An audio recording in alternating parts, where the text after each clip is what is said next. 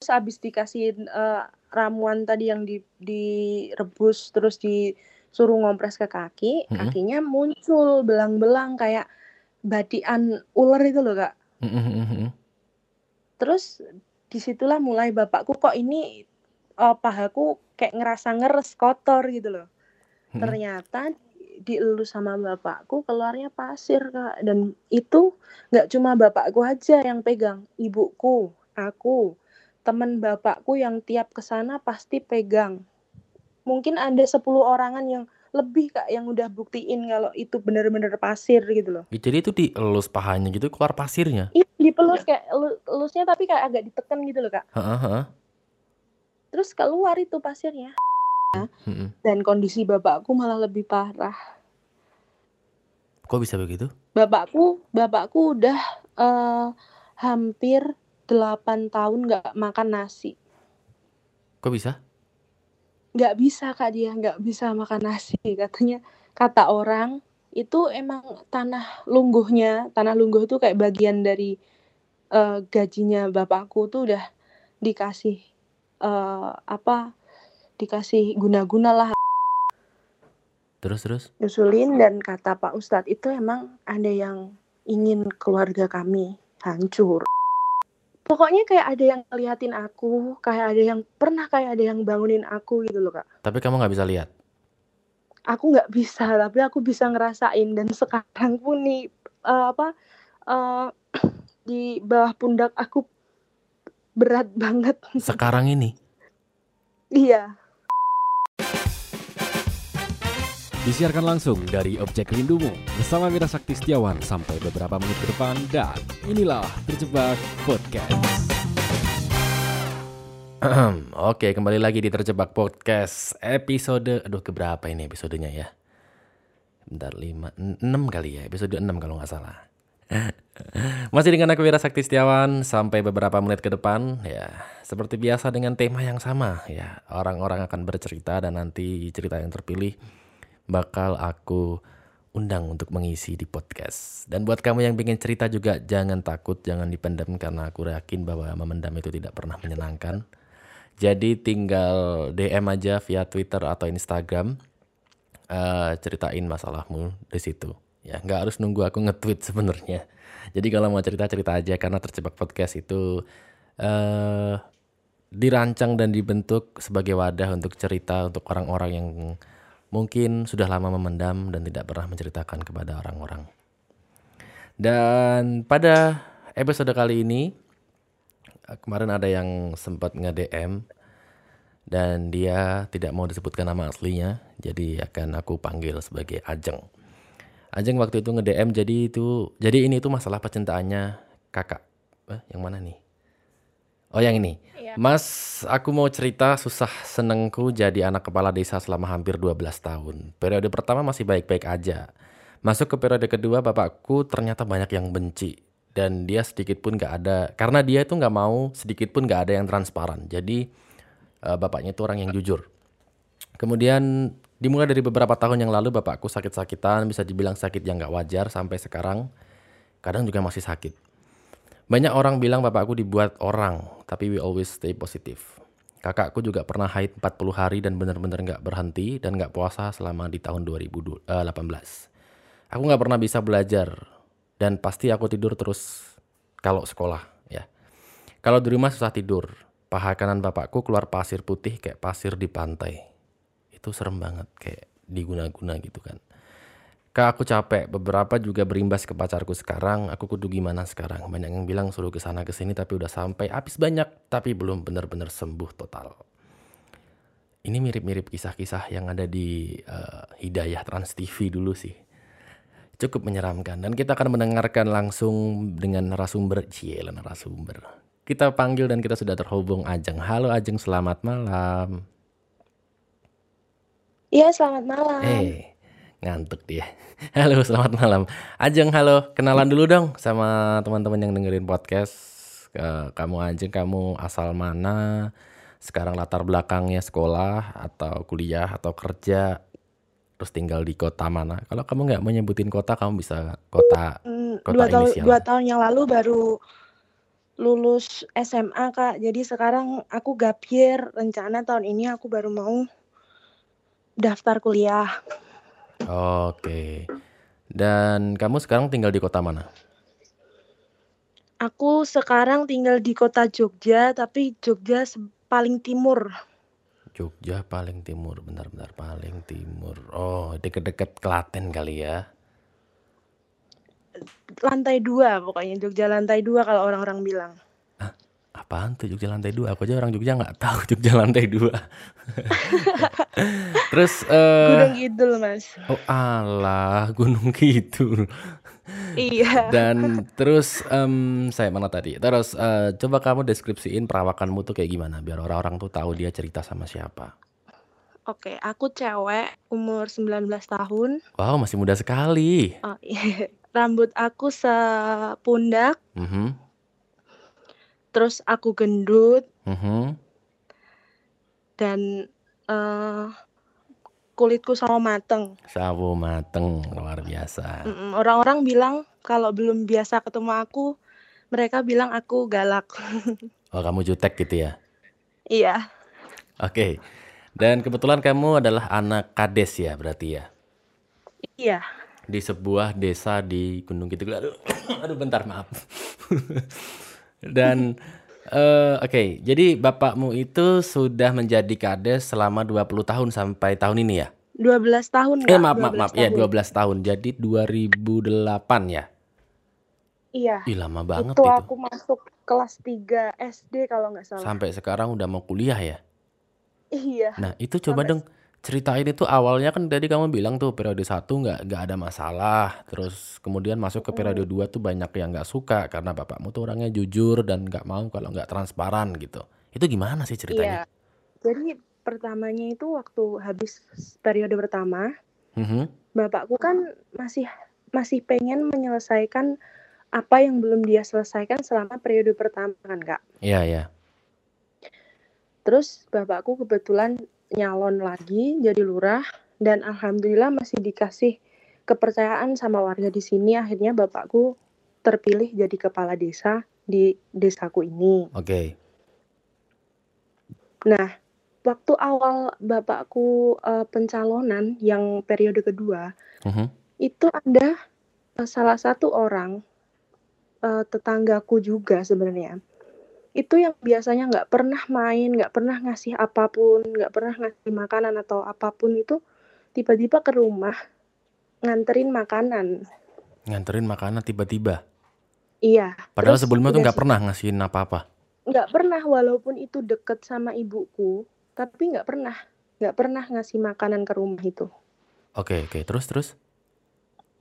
Terus abis itu ibuku udah curiga kan, loh Mhm. kok belum sebenarnya semuanya ada di ibuku kecurigaan yang pertama itu. Mhm. Terus ibuku bilang jangan dimakan pak, ibu sudah bikinin pisang goreng gitu, udah nggak dimakan. Mhm. Lalu berlanjut berlanjut Ini kadang tahun tahun tahun berapa, Jeng? tahun berapa ya kak? Sel tahun 2000 aku kelas 2 SMP berarti 2000 berapa ya 2000 itu kak? sekian lah ya pokoknya ya. Iya 2000 sekian pokoknya udah Terus lama terus. banget. Nggak dimakan tuh gara-gara bapakmu kan suruh makan pisang goreng sama ibu kan? Iya, Mm-mm, terus iya. terus. Terus kak, terus bapakku tiba-tiba kayak sakitnya tuh tiba-tiba. Jadi jam berapa gitu sakit. Itu di hari kayak yang sama.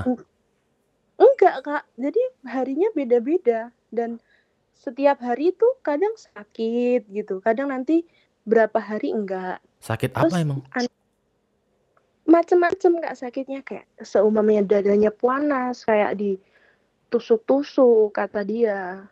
Kita pikir ya mohon maaf serangan jantung kan kak. Kami bawa ke sakit ternyata normal udah bapakku pulang itu udah sehat jadi sakitnya dia tuh cuma rentan waktu paling lama dua jam kak sampai ibuku tuh heran orang tadi sakit sampai eh, apa namanya nggak kuat jalan kok habis ini keluar ngeronda Hmm, Itu awal Nah, mulanya setelah ba- baru mulai setelah dikasih makanan sama orang yang jarang ngasih tadi ya? Mm-mm. Sebelum itu nggak pernah terjadi?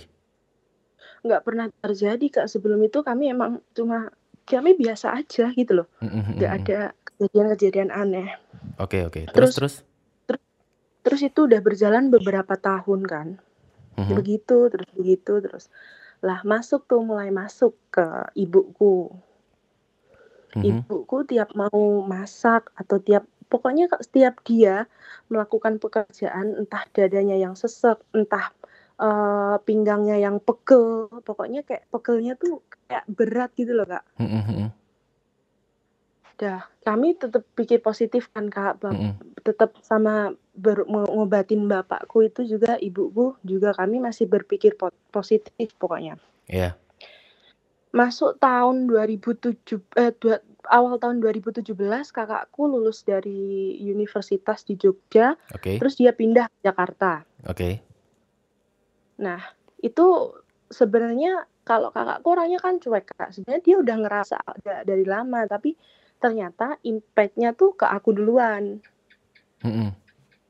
Gimana dari tuh? yang per- dari yang pertamanya aku itu anaknya cuek banget mau keluar jam berapapun nggak apa-apa tidur di mana pun bahkan aku dulu tuh sering tidur di luar kak karena ketiduran Mhm, dan aku cuek gitu loh aku jam 12 nyuci baju karena seragamku kotor kehujanan juga biasa aja Iya. sampai akhirnya aku tidur sendiri di kamarku pun aku takut Mhm.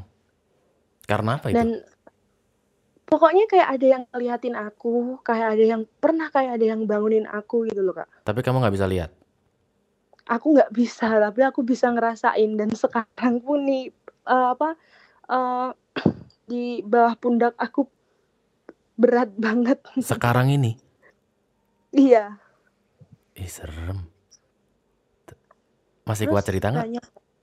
iya masih kuat kok kak Eh, terus nggak terus. apa-apa ini mah biasa bi- begini terus masuk eh, dari aku yang tadinya pemberani jadi penakut kakakku awal pertama puasa Ramadan tahun 2018 Mhm. dia hate Oke. dan itu dua minggu yang lalu dia habis hate mungkin karena dia emang siklusnya nggak lancar Ya. karena emang dia pernah jatuh juga kan kak Heeh, heeh. waktu dia di Pawana gitu di organisasi pramuka dia. Udah kami masih positif dia juga masih iya bu pak sepokoknya saya pengobatan gini-gini katanya. di ke dokter dia juga bilang kalau aku tuh normal loh pak nggak ada apa-apa.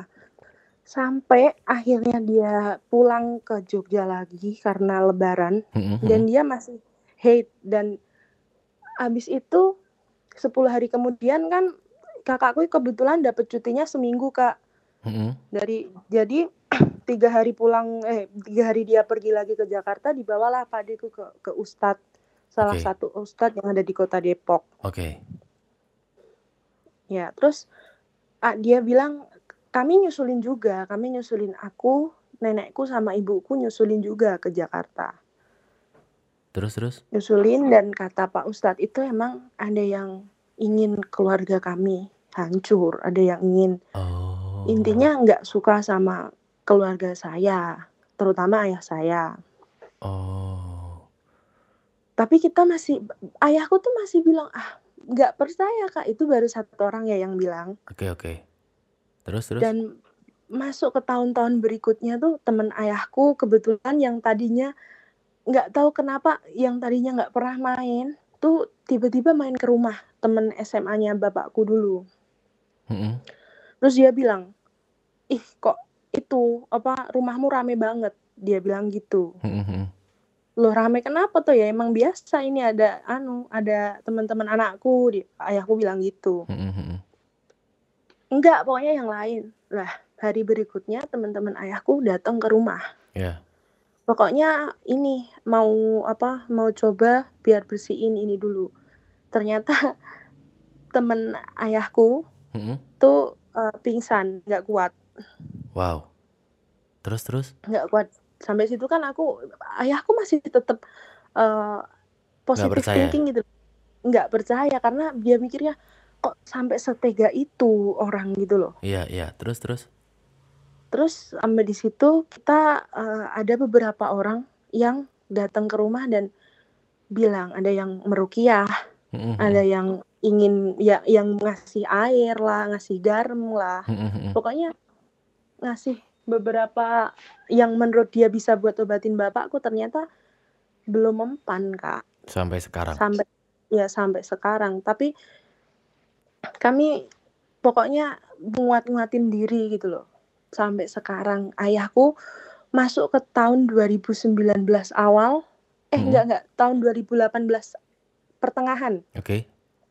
bapakku mulai sakit tangannya di jempol kakinya waktu dia masuk ke balai desa jadi dia emang masuk dia memang bawa kunci dan Heeh. pasti di sampai balai desa dia paling awal kak Heeh, heeh. yang la- yang yang lainnya jam 8 baru datang bapakku setengah 8 udah di sana Oke, oke. Tiba-tiba sakit kak jempolnya. Tadinya sejempolnya sakit Mm-mm. terus jam 9 waktu ibuku ada eh, rapat PKK akhirnya ibuku ke balai desa kan. Bapakku pingsan. Ibuku nangis karena di situ bapakku pingsan udah bilang pokoknya aku tuntunin syahadat bu. Tolong gitu. Ya ibuku orangnya parnoan kak. Nangis gitu. Udah nggak berhenti sampai di situ. Ternyata kaki bapakku itu tadi di bagian paha sebelah kanan tuh Mm-mm. sakit kak jadi kalau gini banknya kalau seumpamanya kita megang Mm-mm. itu dia kerasa sakit apalagi ngelus pasti kerasa sakit kalau kita mukulin gitu loh mukulin si kaki itu tadi Mm-mm. malah nggak apa-apa kak Oh. Jadi kalau seumpamanya dipukul gitu malah nggak apa-apa, tapi kalau dipegang, dielus itu pasti sakit.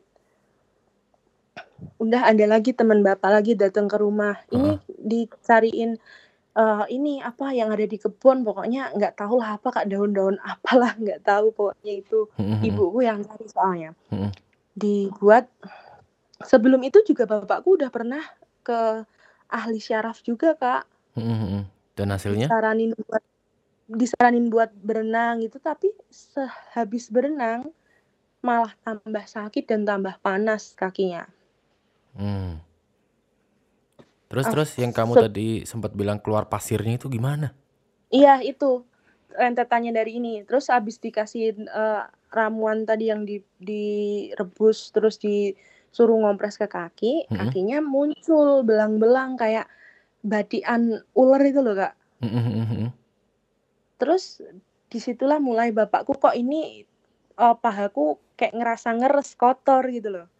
Mm-mm. ternyata dielus sama bapakku keluarnya pasir kak. Dan itu nggak cuma bapakku aja yang pegang ibuku aku temen bapakku yang tiap ke sana pasti pegang.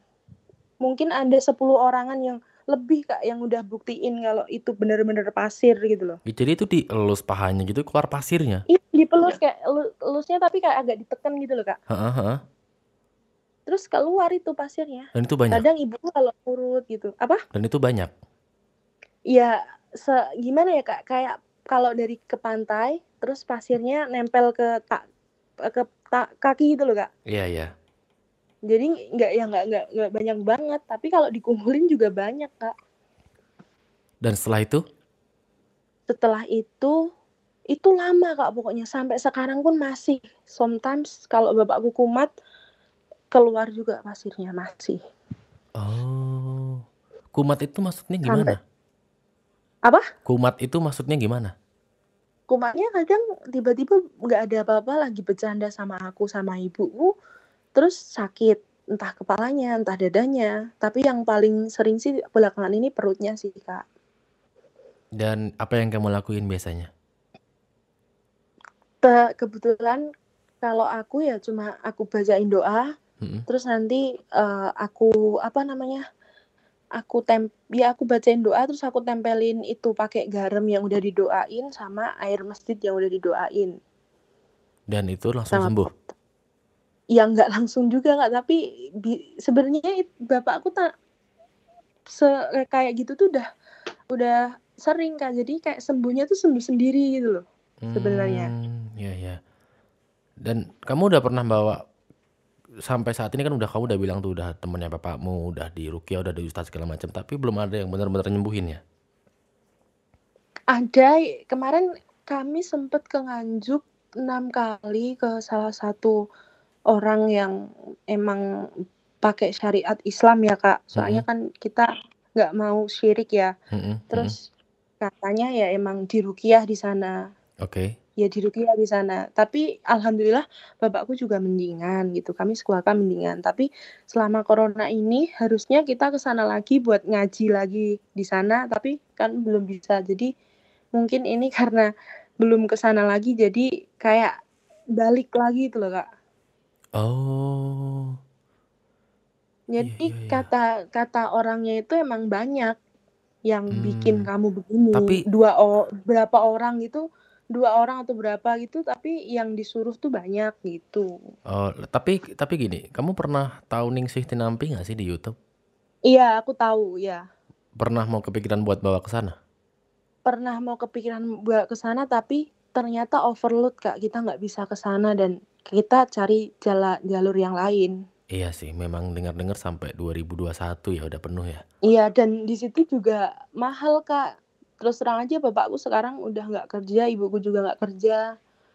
Oh, Bapak udah nggak jadi kades lagi berarti? Udah nggak jadi kadis lagi tahun ini, tahun kemarin. Oh, Awal terakhir tahun tahun kemarin ya berarti 2020. ya. Iya. Oh. Dan itu masih bapakku berhenti jadi lurah pun masih. Sebenarnya waktu mau masuk ke periode 2 tuh udah kayak apa ya, Kak? Kayak jangan Pak, jangan jadi lurah lagi. Kayak aku tuh udah dapet uh, clue duluan gitu loh. Bapakku Iya. jangan jadi lurah lagi dong gitu.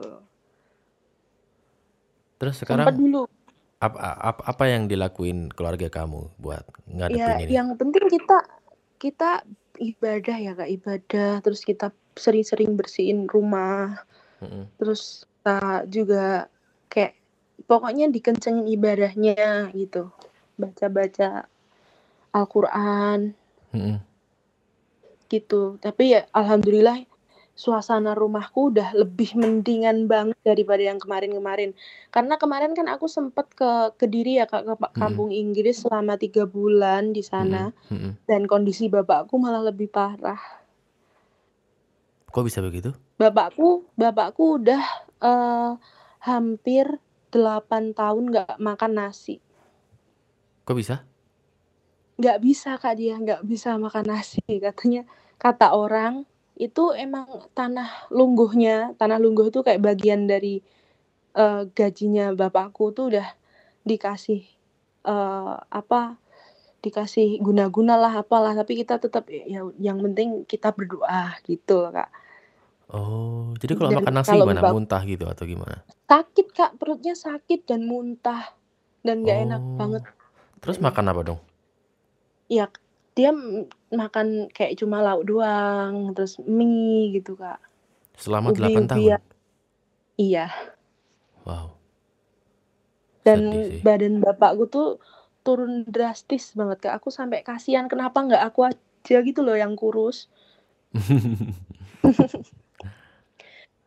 Impactnya sih masih sekarang masih ke ibuku. Beberapa bulan yang lalu ibuku gatel satu badan sampai ngelu, eh, ninggalin bekas Kak. Bener-bener satu badan.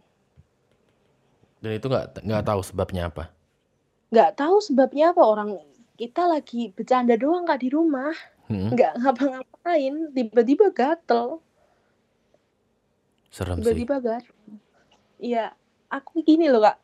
Beberapa tahun yang lalu aku cuma bisa mendem ini sendiri karena takut nggak ada yang percaya. Tapi Iya. ini emang beneran aku eh, alami gitu loh Kak.